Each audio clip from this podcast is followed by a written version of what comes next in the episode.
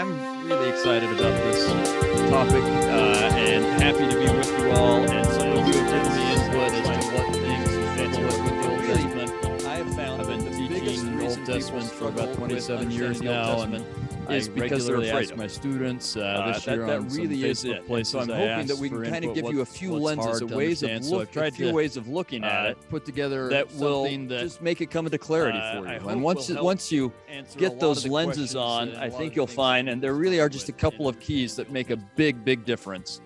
Uh, and then a thousand little keys that can make a little difference, but a couple of keys that will make a big difference that I think will just bring this all into focus so that uh, eventually then you know our lens should help us to see something like this right? Where it, it will bring the gospel especially the gospel centered on jesus christ uh, into focus for us if we get the the right interpretive lens. So that's part of what we're going to do. Now i have spent um, uh, a lot of time I, I just had this feeling in early november that I needed to kind of shelf everything else I was doing and just make as many resources available for people to understand the Old Testament as possible. So I, have put together a lot of stuff. I'm going to show you a, a, website. I was a little bit hesitant to put it up here for this audience, and I'll tell you why. But this is outofthedust.org.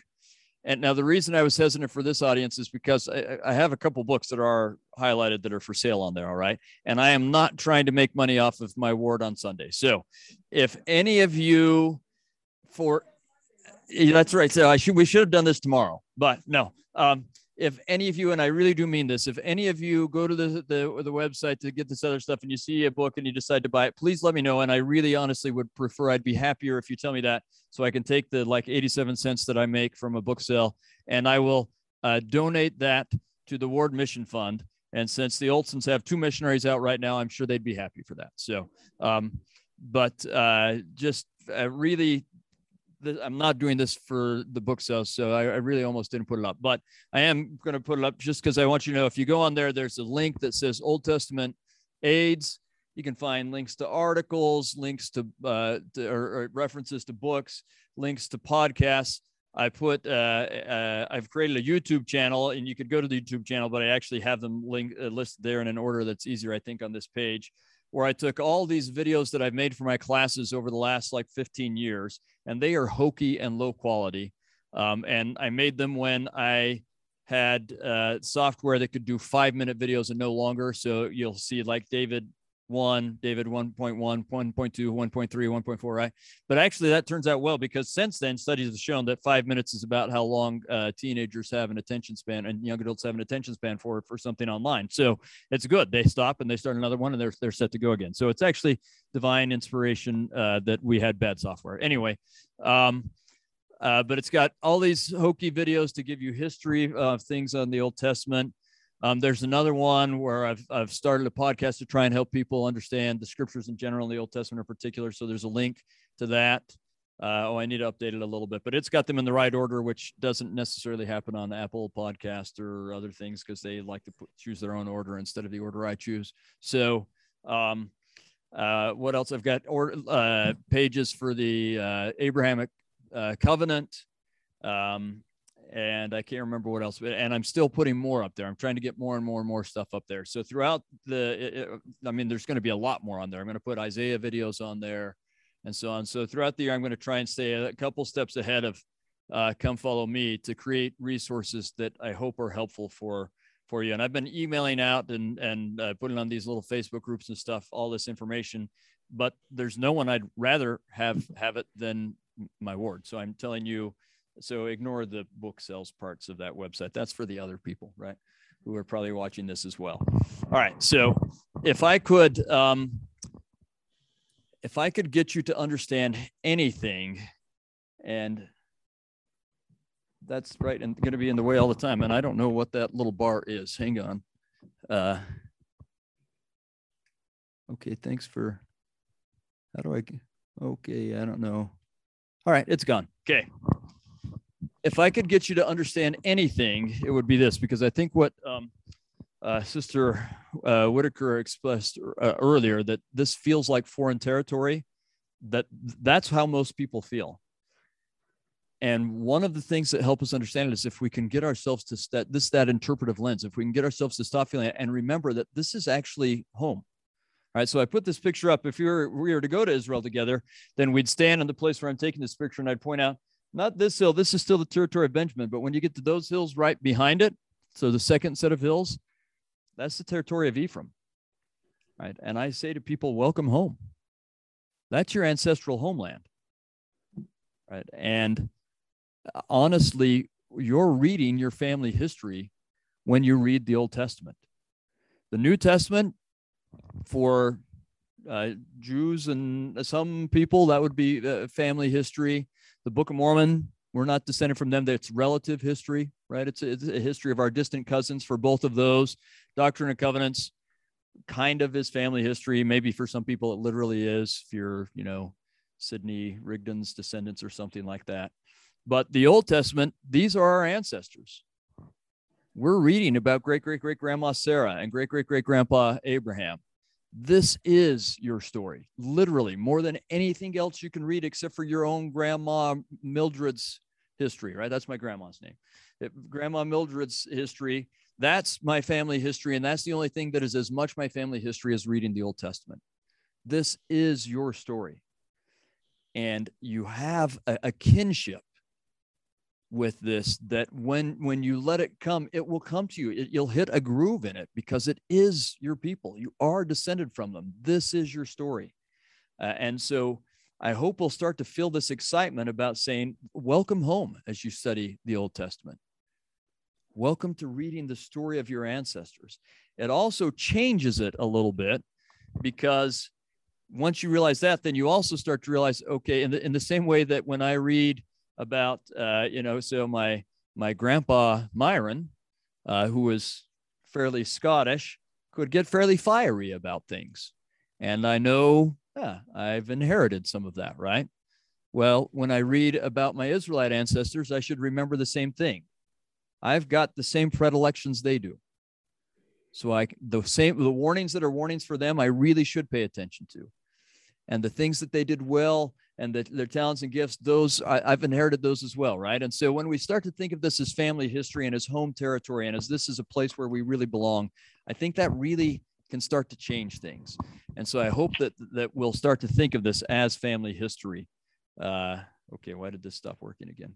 Because I did more clicking back here, didn't I? Okay. Everything's temperamental when you don't want it to be. Let's see. Okay with that in mind, and I've tried to string together a whole bunch of keys, but there, there are themes that one leads to another and so on. So hopefully we get that. The other thing, this is supposed to be a depiction of Jacob and his sons. Uh, the other thing I will, I hope you'll remember, and this will help the Old Testament make a lot of sense. This is a family story. It's all about the family. They are telling the stories of families. It's Abraham and his family. It's Isaac and his family, Jacob and his family, and the rest of it is the story of Jacob's family. But still, even when we get it more spread out, they they the family for us the family is the central unit. It's even more so for them. And it's going to be about families. And pay attention to to what's happening with families there. Um, and and we'll come back to this in a moment but but pay attention to it in this way as well. They aren't going to hide the difficult parts of families. Um, so we'll, we'll come back to that in a minute. But this is a story about families. This is a story about adam and eve and their family it's a story about Noah's family and Enoch and so on. Uh, look for that family theme. And as you look for that family theme, it will speak to you. And you'll notice things that you maybe hadn't before. Uh, you'll notice, for example, that Abraham, you'll start to think, wow, that's really tough that Abraham's father tried to kill him. If you want to talk about a dysfunctional family, um, Abraham's father tried to kill him. And then Abraham was able to forgive him and they got back together for a while, but then it broke apart again. And that's not easy for Abraham, I would guess. Sometimes we forget uh, the personal side of this. Abraham's life was really difficult, not the least of which is that he worked so hard to try and convert his father, and his father tried to kill him for it and then his father came around, and then his father stopped coming around, and Abraham had to leave him behind and never saw him again. That's tough stuff. Uh, and if you think of, of uh, Jacob's family or Joseph's family story, there's some tough stuff in there, right? But there are some lessons to learn from that. So look for these family histories and also the positive things in there.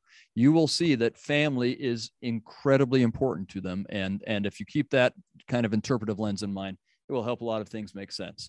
Now, that brings us to another uh, really important element, and we're not going to spend a lot of time on this because we spent a lot of time on this last year and other times than that. I think that fireside's still up on the Stakes YouTube channel, so but uh, where I talked about the covenant last year. But the, the Abrahamic covenant or the new and everlasting covenant, let's be clear, those are the same things, and it's the same covenant we're part of. And this comes back to that idea of recognizing that we're not so different from them, that this is our family, it's the same covenant, everything still applies.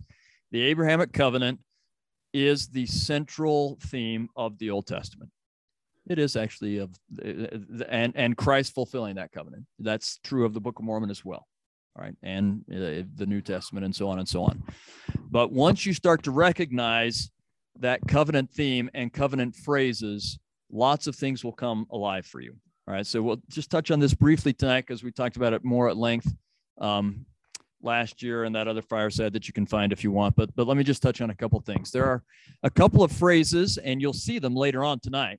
A couple of phrases that are integral to the covenant that the prophetic writers will typically just invoke quickly. They don't they don't say talking about the covenant here with a great big neon sign.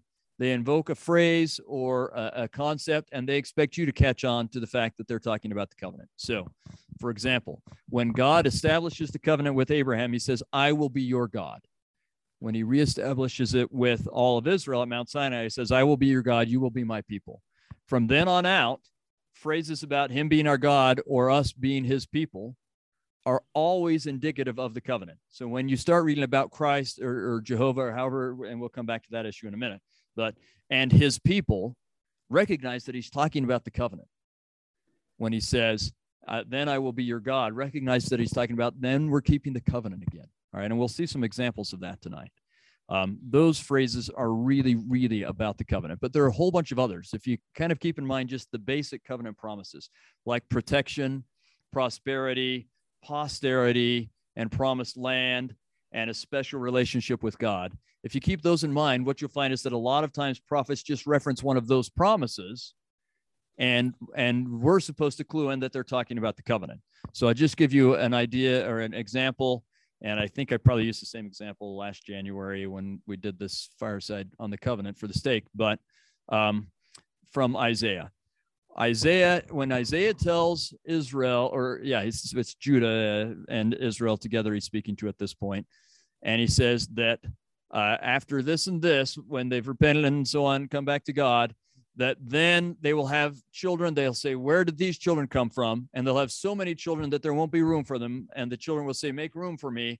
And then he says, uh, enlarge your tent. What he's saying is there, there's not going to be enough room. You're, uh, so basically, and he's comparing it to a family, saying, you will have had so many children that your current domicile, which in this case would be a tent, because he's thinking of Abraham, and Abraham was nomadic after he was had to leave his original home, right? So you're going to have to have a bigger tent.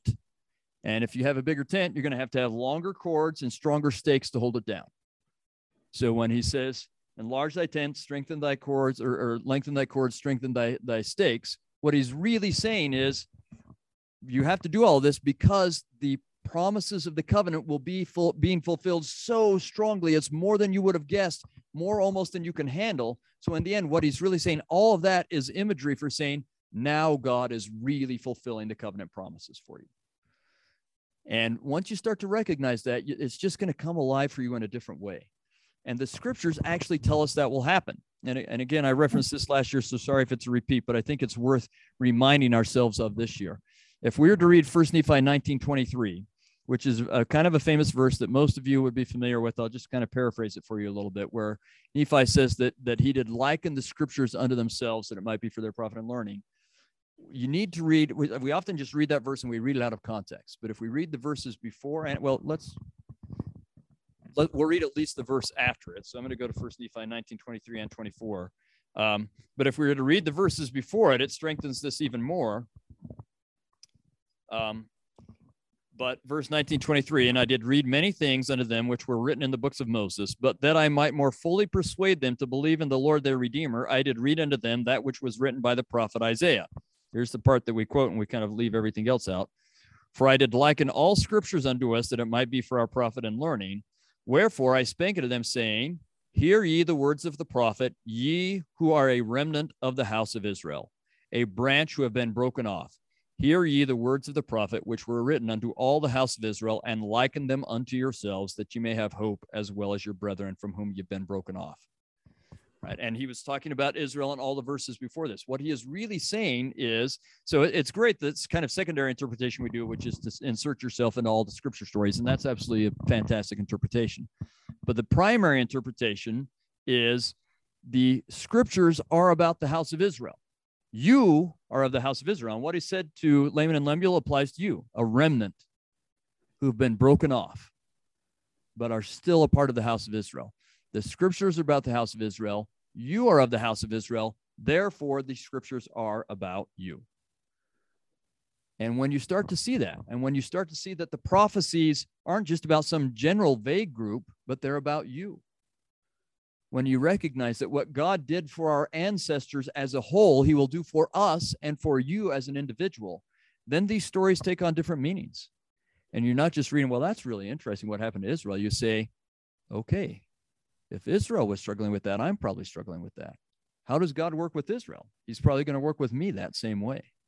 And we'll give a couple of examples of that as we go along tonight as well. But I think that's really important. So recognize that the covenant is a family affair. God asks a family to take the covenant everywhere to everyone and get everyone to be part of that family. And we're part of that. That's what President Nelson keeps telling us, right? That we are part of that family who is trying to get everyone to be part of this family, but it's our charge to go out and get that covenant to everyone and bring them in.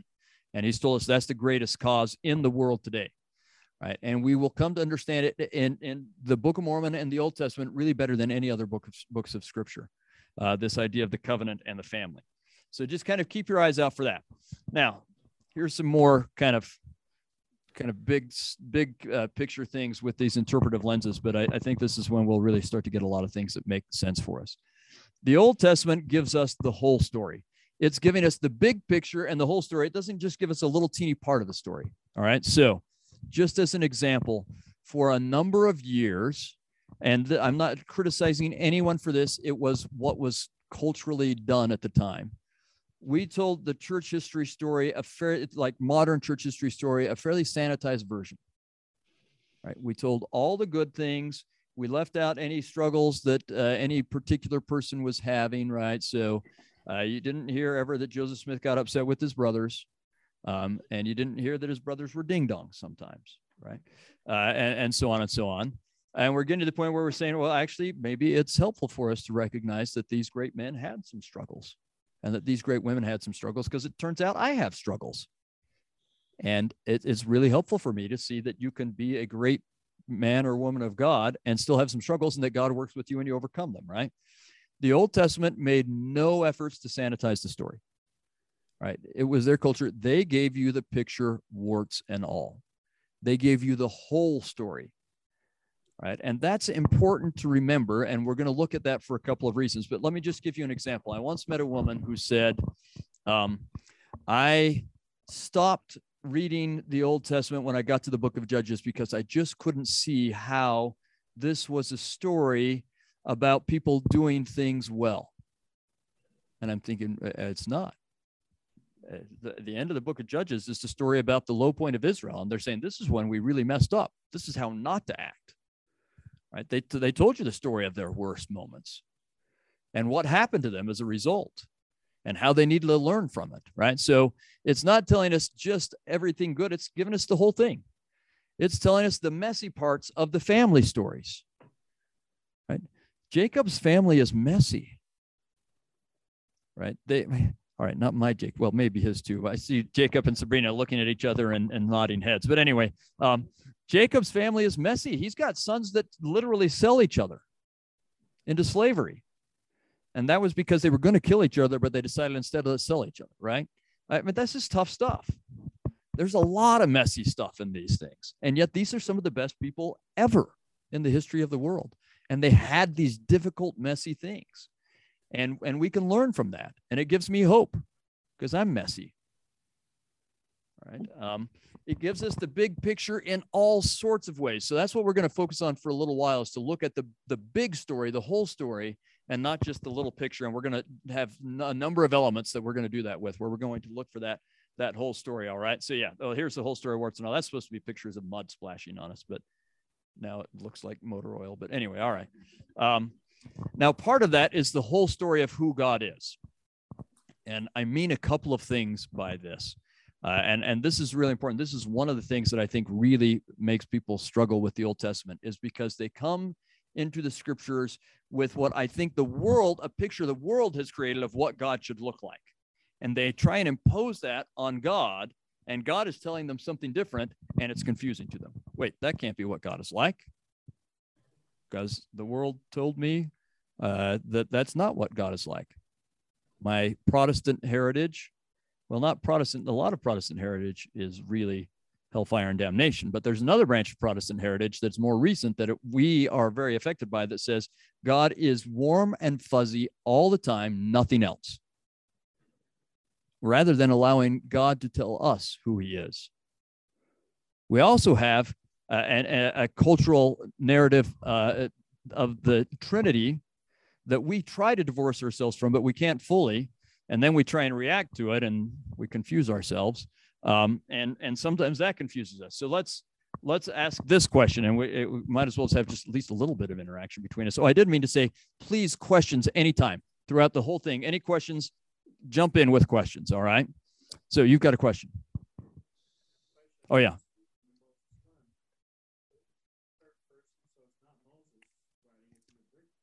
Good. So let me clarify the question. Who is speaking to Moses? in Moses chapter 1.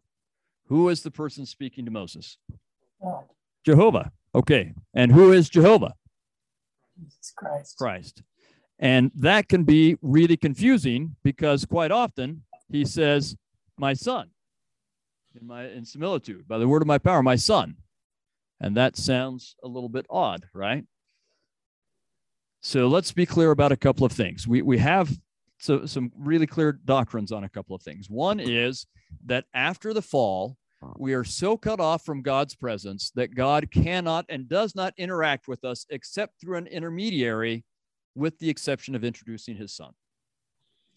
So he will not interact with us except through an intermediary. And that intermediary, most of the time, is Jesus Christ. That's why we pray to the Father in the name of the Son. We, we, we can't pray without that. We can't address the Father without that. We are that cut off from his presence. We need Christ to bridge the gap that has been created between us. All right. But Christ can and does bridge the gap. One of the effects of that is then that God, who in the Garden of Eden could speak directly with Adam and Eve, will no longer speak directly with Adam and Eve or their descendants. Instead, he will speak with them through his son or angels, right? When his son speaks to us, his son is spent is sent to act for and in behalf of the Father. And I think we best understand Jehovah as the title or the role of Christ when he is acting for and in behalf of the Father. So, and I'm, I'm just going to ask there's, uh, I think someone on um, uh, Zoom who uh, not muted and we're getting kind of a funny little bit of a feedback anyway. So, just a little funny feedback. So, if you can uh, mute yourself, we'll pray end that feedback. Yes.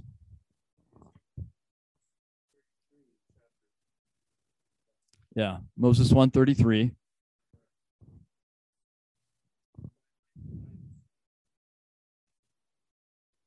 Right. So, and I'm just going to repeat that for these guys to hear. And in verse 33, talks about that he's created these worlds by the, the power of his son, which is his only begotten. Now, that's Christ speaking, but he's not speaking as Christ, he is speaking as the Father in his role of Jehovah, he will act as if he is the Father. He will talk as if he is the Father. Everything he does, he will do as if he is the Father because that's what he's been sent to do represent the Father. In fact, the way Elder Holland would say it is he is revealing the Father to us. And the primary way that the Son reveals the Father to us is acting the same way the Father would act. He's very explicit about that in the New Testament. In the Old Testament, he just does it, he just acts as if he is the Father. So we will best understand the Old Testament or everything in general. Now, that will change after his mortal ministry. In the Doctrine and Covenants, he will speak as if he is Jehovah the Son, right? But before his mortal ministry, when he acts or speaks as Jehovah, he is acting as if he is the Father. We will understand it best if we think of it as the Father. You can know in the back of your mind this is the Son representing the Father, and that that's one of the Son's roles right? So this is part of what I mean by understanding all of who Jehovah is. Jehovah is the Son acting in this role, but we understand it best if we take it the way he is trying to present himself, which is as the Father.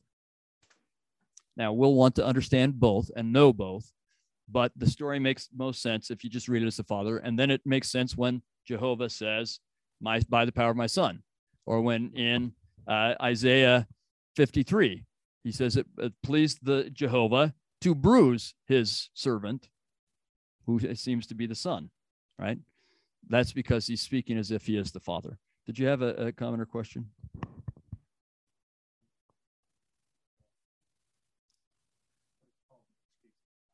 Divine investiture of authority is the phrase that's used for someone acting for and on behalf of someone else.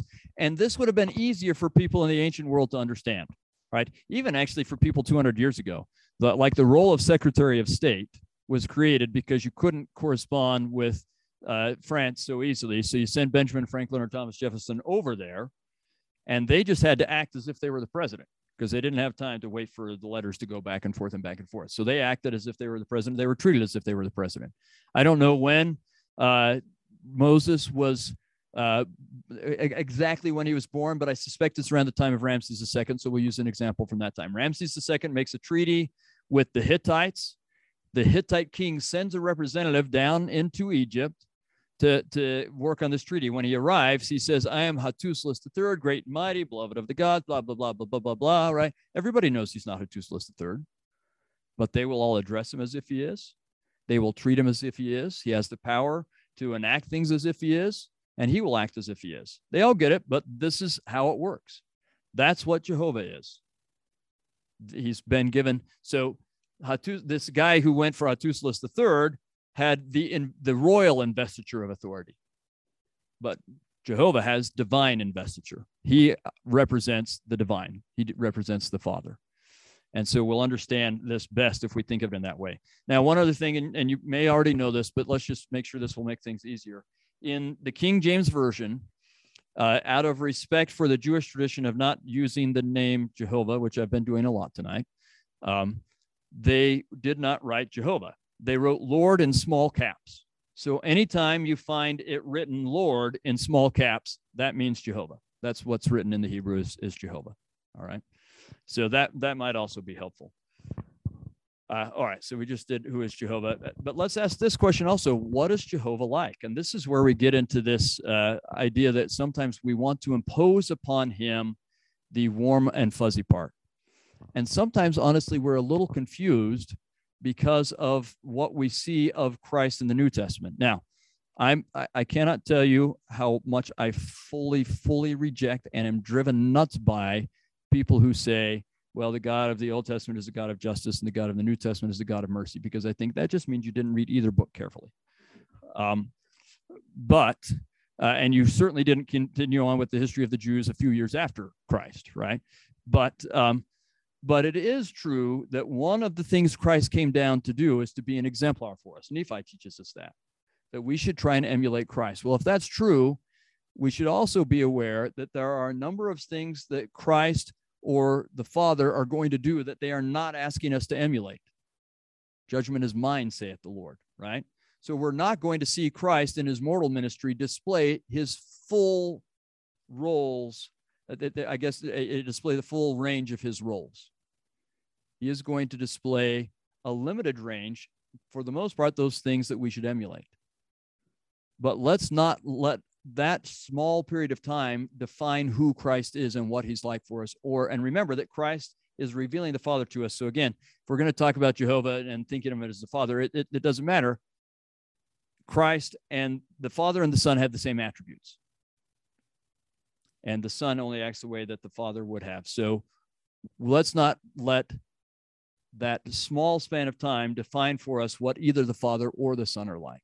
let's let the Father or Jehovah present himself to us the way that he, he does in the Old Testament. Let's not cross out the parts we don't like,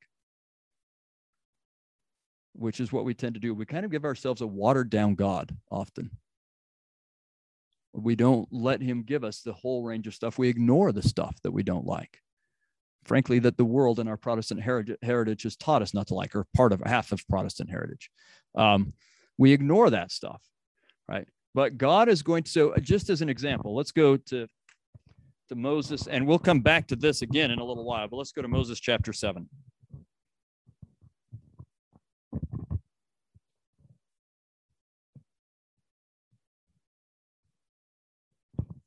Just to be clear, Moses is the Joseph Smith translation of the first part of Genesis. All right. So this is Old Testament stuff. But if we're going to go to Moses chapter 7, let's go to verse 34. Moses chapter 7, verse 34. He's getting ready to talk about the flood, and we'll talk about the flood again in a while. And I better keep going because I'm a third of the way through and we're almost out of time. So, um, verse 34 And the fire of mine indignation is kindled against them, and in my hot displeasure will I send in the floods upon them, for my fierce anger is kindled against them. That's pretty fiery, wrathy stuff, isn't it? Now jump down to verse um, 37. But behold, their sin shall be upon the heads of their fathers, Satan shall be their father, and misery shall be their doom. And the whole heaven shall weep over them, even all the workmanship of mine hands. Wherefore should not the heavens weep, seeing these shall suffer. This is the same God. And he says, I will come out in hot, fiery wrath and indignation, and I will cry about doing it. It will pain me, but I have to do both. And it's actually out of mercy that he does both. And we'll return to that idea in a minute. But but let's let God uh, present himself to us in his full range of who he is. All right. And and there's a danger when we don't, when we get only the soft fuzzy mercy uh, Jehovah or Christ, we actually lose something really important. All right. So if we're going to ask, what is Jehovah like? Is this Jehovah or is this Jehovah? And the answer is yes. Right. This is a depiction of him accepting someone back. This is a depiction of him fighting Leviathan for us. So, interestingly, in Isaiah 25, we get him saying that he reaches out and wipes away our tears. That's at the end of Isaiah 25. At the beginning of Isaiah 27, and and Isaiah 26 is in between, but it's actually all part of the same thought. It's just flowing together. Someone put chapter breaks in just to mess us up. But anyway, same thing. There, he talks about coming out in might against Leviathan with his sword that is bathed in blood. All right. Leviathan representing Satan and death and hell and everything else. But I'm here to tell you that the reason he can do this is because he did this. The reason he can, uh, I'm pointing, and no one on Zoom can tell what I'm pointing at. The reason he can wipe away our tears with a hanky in one hand is because he has a sword in the other. Frequently in the Old Testament, in the Book of Mormon, in the New Testament, in the Doctrine and Covenants, he talks about relieving us from that which oppresses us. And how does he relieve us from our oppression? He conquers it, he destroys it. Now, the, the, that's a two edged sword, kind of literally, but that's a two edged sword because if you're the one who is doing the oppressing, this is not going to work out well for you. But if you're the one who is following God and being oppressed for it, this will work out well for you. The reason he can wipe away our tears is because he conquered death and hell. Because he will conquer everything and everyone who gets in the way of his people that are co- uh, keeping covenant. He will conquer it all. And he does this with hot fire and indignation. And we're going to talk, there's still a chance for them. And we'll talk about that in a minute. But he also does it to relieve us from that which we cannot conquer ourselves, most especially death and hell. And I believe, uh, you know, I've thought, and we've talked about this before, there's this huge, huge, huge wave of anxiety and depression going around in young adults and youth today. And I think all the time about why. And I now have a list that I've made in my head, I'm convinced of about 20 reasons, and I think they're all true. Um, it's a lot of things, but I think this is part of one of them that we have taught our children so much about the warm and fuzzy Christ, which they love, But the problem is that that Christ can't conquer what they're afraid of. They need the conqueror. They need to know that Jehovah can and will conquer everything that is standing in their way.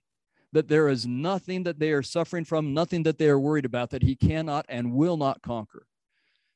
But only warm and fuzzy can't do that. We need to let the Old Testament show us the God of might and majesty, the divine warrior. That's the phrase that's often applied to this. He is a divine warrior. And he says, I will fight your battles for you. Right, we heard this phrase, uh, I can't remember when, but someone said this today, but this idea uh, where he says, Be still and know that I am God. That doesn't help you if you don't know that God can and will conquer for you. But if you know that he's the God that comes out, like this is Old Testament language, right? That comes out and with a blast of his nostrils destroys the Egyptian army. When you know that's your God, you're not so afraid of the Egyptian army or whatever it is that stands in your way, right? So I hope that we won't shy away from, and I've heard students again and again and again reading Isaiah or something else and say, I'm really uncomfortable with this language. And that's because they've been taught to be uncomfortable with it. And we have to stop that. And we have to come to be comfortable with a God who does both. And we'll talk more and understand that more as we go along. Yeah.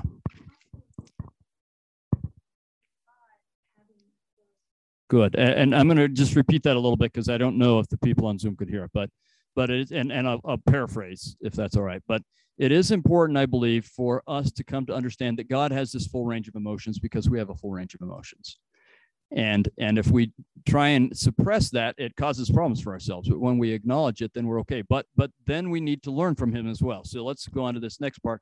Uh, i may have this verse up somewhere but i, I don't think i do. Uh, there's this fantastic verse in jeremiah where god says and i'm paraphrasing but he says uh, this part i know I'm, I'm going for sure. He says i will keep anger and i am merciful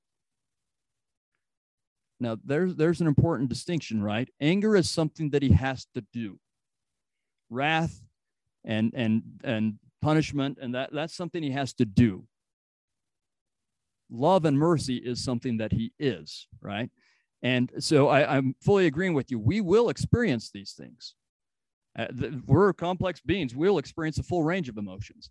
The question is, which ones are ones that you do, and then you uh, don't make your core self and core identity and, and, and who you really are.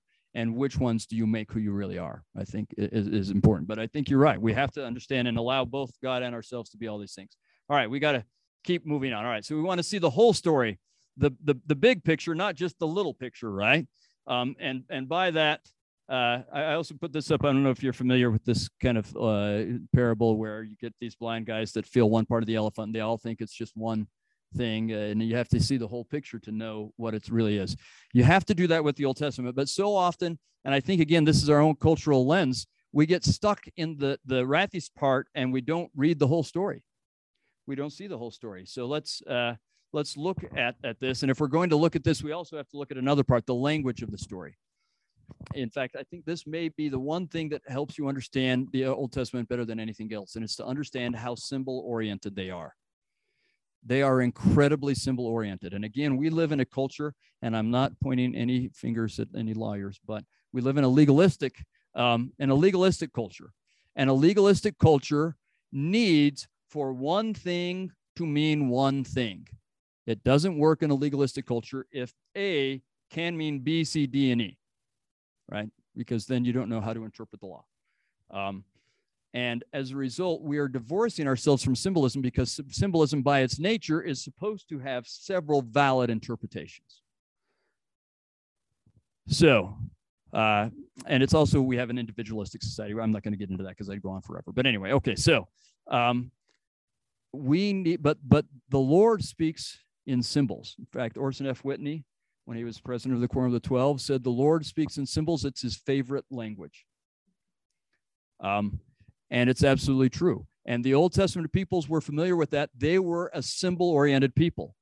And so we're going to get the Old Testament speaking in symbols in all sorts of ways. But here's another problem. When we think of symbols, we immediately think of things carved into stone or painted somewhere or something.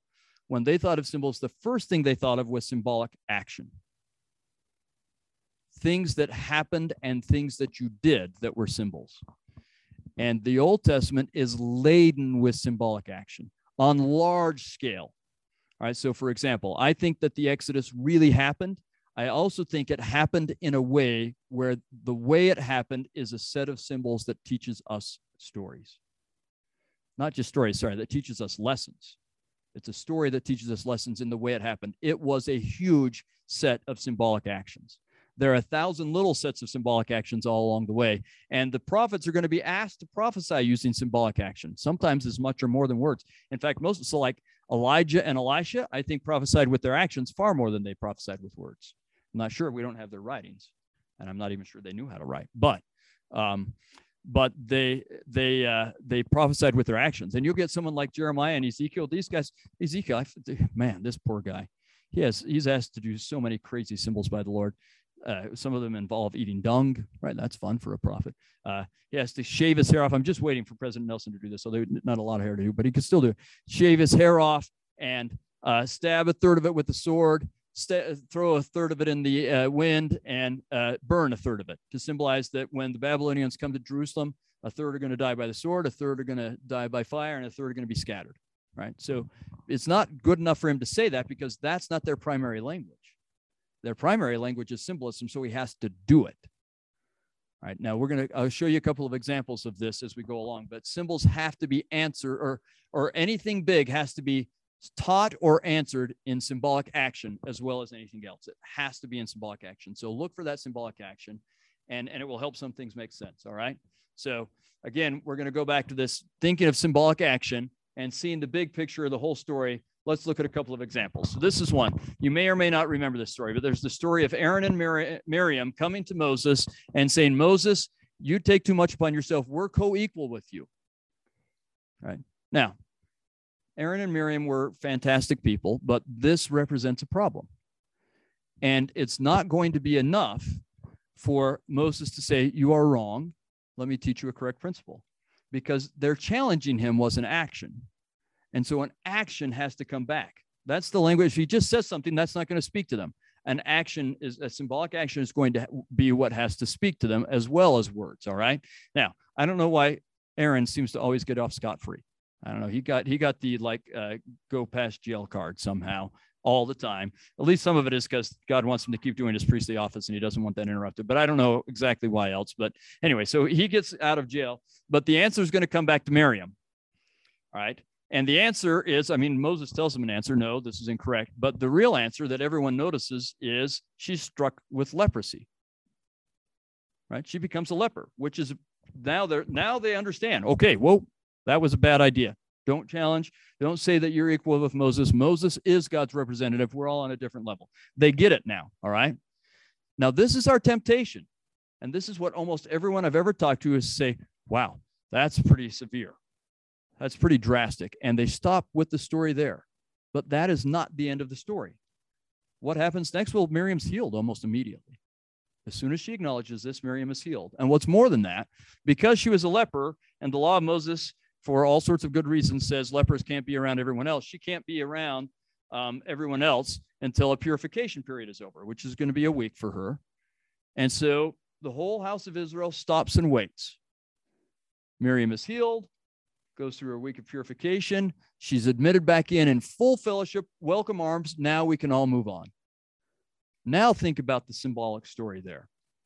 Now think about what God is teaching us when we read the whole story.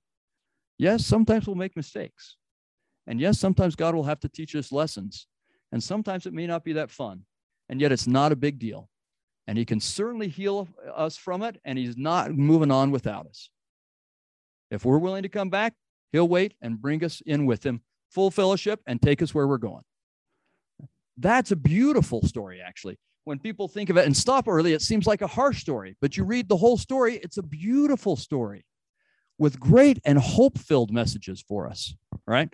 Let's give a couple of other examples. Here's one when we think of wrath, and we just read these verses. This is the story we think of, right? Noah on the ark.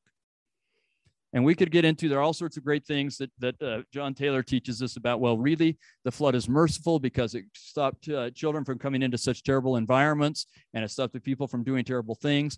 And when you read about people who were only thinking of evil continually and they hated their own blood, and you think, okay, if own blood means your family, which it probably does. So people who hate members of their own family and all they do is think of bad things continually, you can imagine the horror that's going on in families like that. And it is merciful to stop that, right? We can talk about all of that and all of it's absolutely true. But again, we're still only getting part of the story. We're fortunate that we know the rest of the story with this because it doesn't end with the flood and everyone but eight people dying. We know that when Christ was in the spirit world, the group he organized the work for and sent people to were the people in Noah's day who died in the flood. Right? The end of the story wasn't that they all died in the flood even that wicked group, which scripture tells us is the most wicked group ever. There are a couple groups that get that name. So they must all reach maximum velocity of wickedness and they're tied for being wicked, right? But um, but most wicked group ever, it what the story wasn't over for them. God was still giving them another chance. I think what he did was he said, I have done everything. And, and part of the story we also miss is that 100, Noah preached for 120 years. That's, that's a pretty good chance to repent. And they, I think at some point, God said, okay, I've done everything I can for you. You are not going to change. I'm going to send you to your room.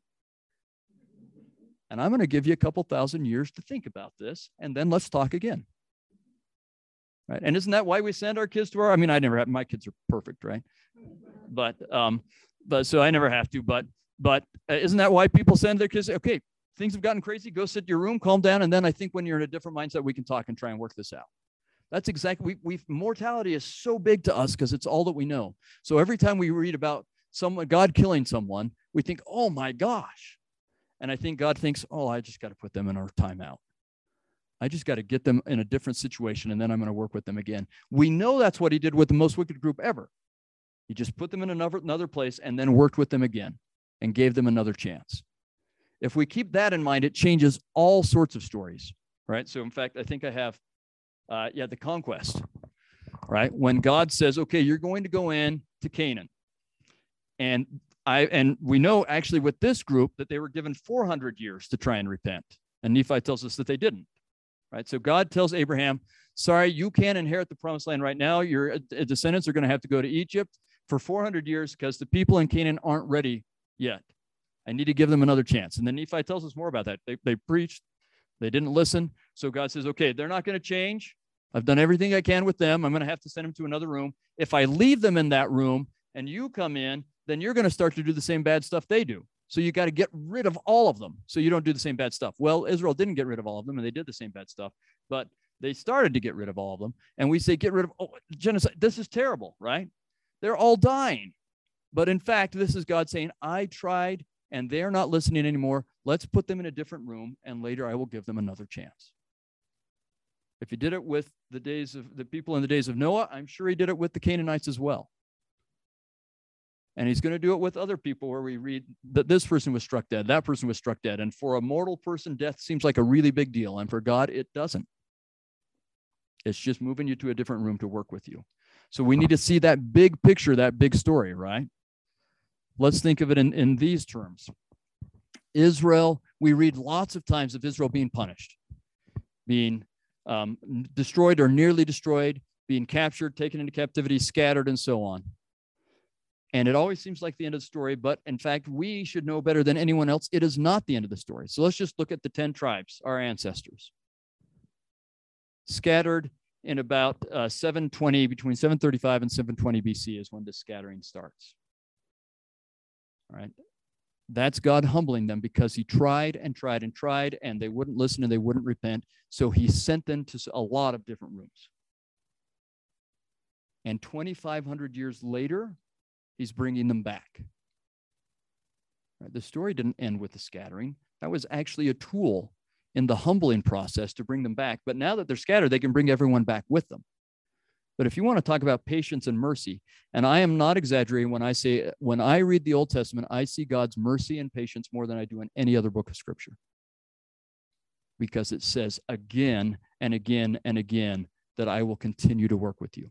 I'll have to do this to you. And always, he says, but then I'll continue to work with you. We'll read a couple of examples in a minute.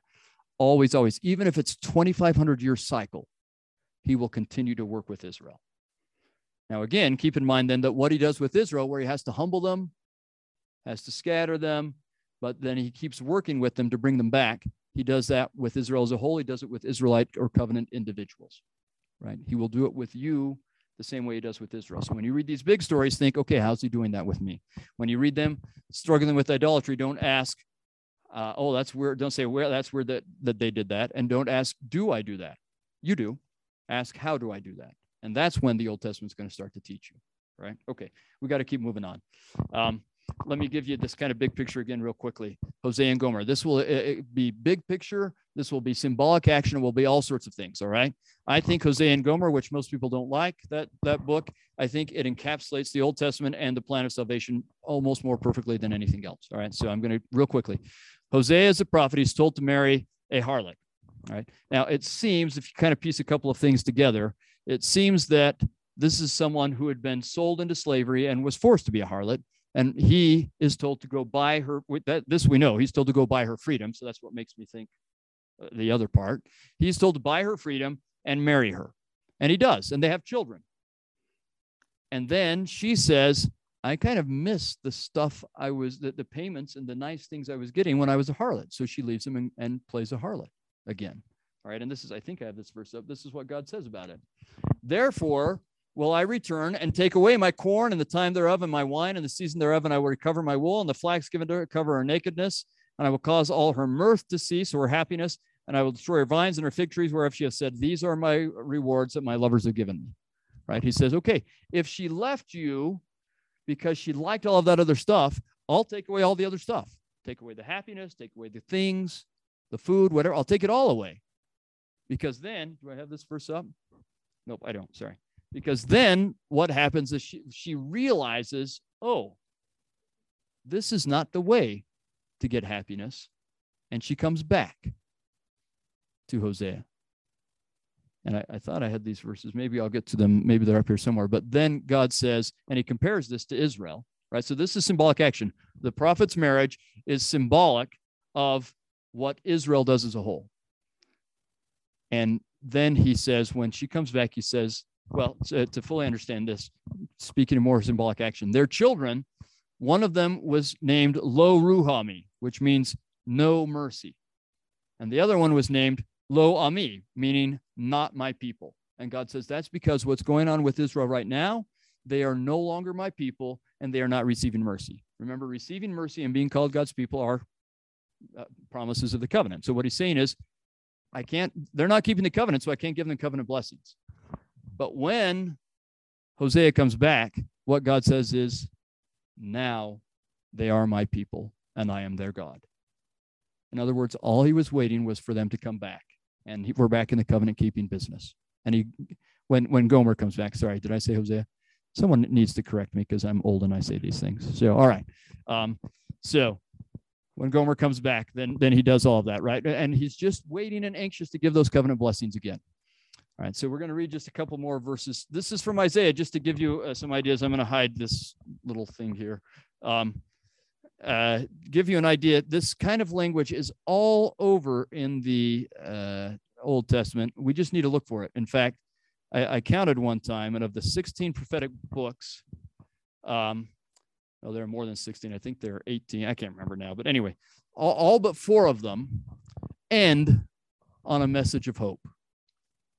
And the four that don't, it's because there's actually something else that's about to happen. And then it gets to a message of hope, right? So, anyway, um, like Jeremiah ends, but Lamentations are what finishes after. And, and that's sad, but then it has a message of hope and so on. All right. So, this is from Isaiah Let the wicked forsake his way, and the unrighteous man his thoughts, and let him return unto the Lord, and he will have mercy upon him, and to our God, for he will abundantly pardon. That's beautiful, right? Now, Isaiah has tons of wrathy stuff in it, and we shouldn't discount that. But the purpose of the wrath, just like the purpose of what's going on with Gomer, is to say, I'm going to, to humble them. I'm going to make them miserable so they realize what they're doing wrong and that they need me. And then they will come back to me. Just like Gomer realized, I'm not happy with that Hosea, so I'll go back to Hosea.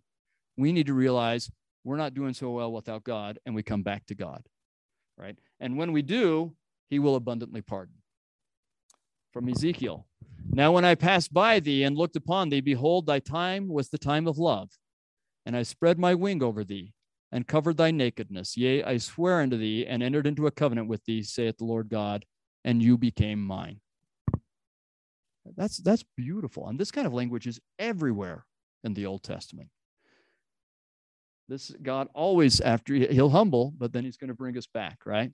So this is from Ezekiel also. Again, when the wicked man turneth away from his wickedness that he hath committed, and doeth that which is lawful and right, he shall save his soul alive, because he considereth and turneth away from all his transgressions that he hath committed. He surely uh, shall surely live; he shall not die. Cast away from you all your transgressions whereby ye have transgressed, and make you a new heart and a new spirit. For why will ye die, O house of Israel? For I have no pleasure in the death of him that dieth, saith the Lord God. Wherefore, turn yourselves and live ye. Do you get how much he's pleading with us? He'll humble all he needs to, but he will always then plead and say, Please come back. Right. Yeah. So the Lord always pleads. Look, that's that's pretty good. All right. For I'm the Lord, uh, for I am the Lord. I change not, therefore, ye sons of Jacob are not consumed. Even from the days of your fathers. So, and notice we're in Malachi. This is the end of the Bible. I've been trying to take you through all the prophetic writings. Even from the days of your fathers, you are gone away from mine ordinances and have not kept them. Return unto me, and I will return unto you, saith the Lord of hosts. This idea of turning or returning to God is the most oft repeated pleading phrase in the Old Testament. It's what he wants. Please turn or return unto me. All right. So again, I want you to understand this is this is coming home. This is family history. And if this is what was happening with Israel as a whole, it's what God does with each of us. Read it that way. Read what happened to our ancestors. How can I be part of the good parts of that? How can I avoid the bad parts that are my predilections? Right. Um, and and I, it's intended to be that way again from Malachi. He shall turn the heart of the fathers to the children and the heart of the children to the fathers. If you read this whole thing in context, he's talking about these fathers. It includes our ancestors, my great great grandma and great grandpa, right? But the primary context, what he's talking about, is our covenant uh, ancestors and the covenants. And what he's saying is turn your hearts to these fathers. The key of Elijah has been turned. So you should have your heart turned to your great grandparents and your great great grandparents but also, and maybe most especially, you should have your heart turned to these people in the Old Testament to understand and identify with them and learn from them. All right, I think that might be everything. Yeah. Um, but uh, what I want to emphasize is that this this stuff is written, it, it may seem strange. There's a huge cultural gap, there's a huge temporal gap, but the people themselves are people like us. One of the things I like to do with my students is read this poem written by a schoolboy where he says, I'm having a hard time concentrating because I keep thinking about my family back home and this girl and stuff like that. And I tell them, they're not that different than us. So look for how they are like us. Understand that they're speaking a language of symbolism understand that they're telling us this whole big story, like I've shared, um, and then see how you fit into the story. And I think you'll find that the Old Testament starts to speak to you in, in new and powerful ways, and that the God that we read about in the Old Testament is a powerful God who loves us and is capable of saving us and wants to save us if we will but return unto him. And of that I testify in the name of Jesus Christ. Amen.